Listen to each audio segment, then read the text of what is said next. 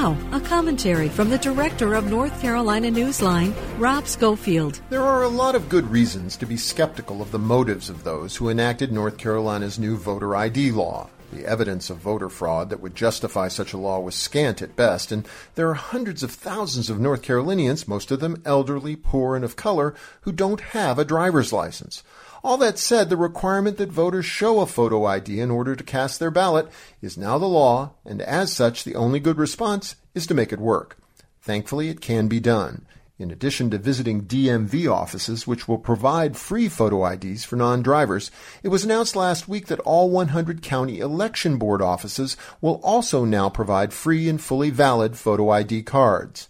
Registered voters who come to their county election office must provide their name, date of birth, and the last four digits of their social security number to obtain an ID, which can be used for 10 years. All caring and thinking North Carolinians should spread the word.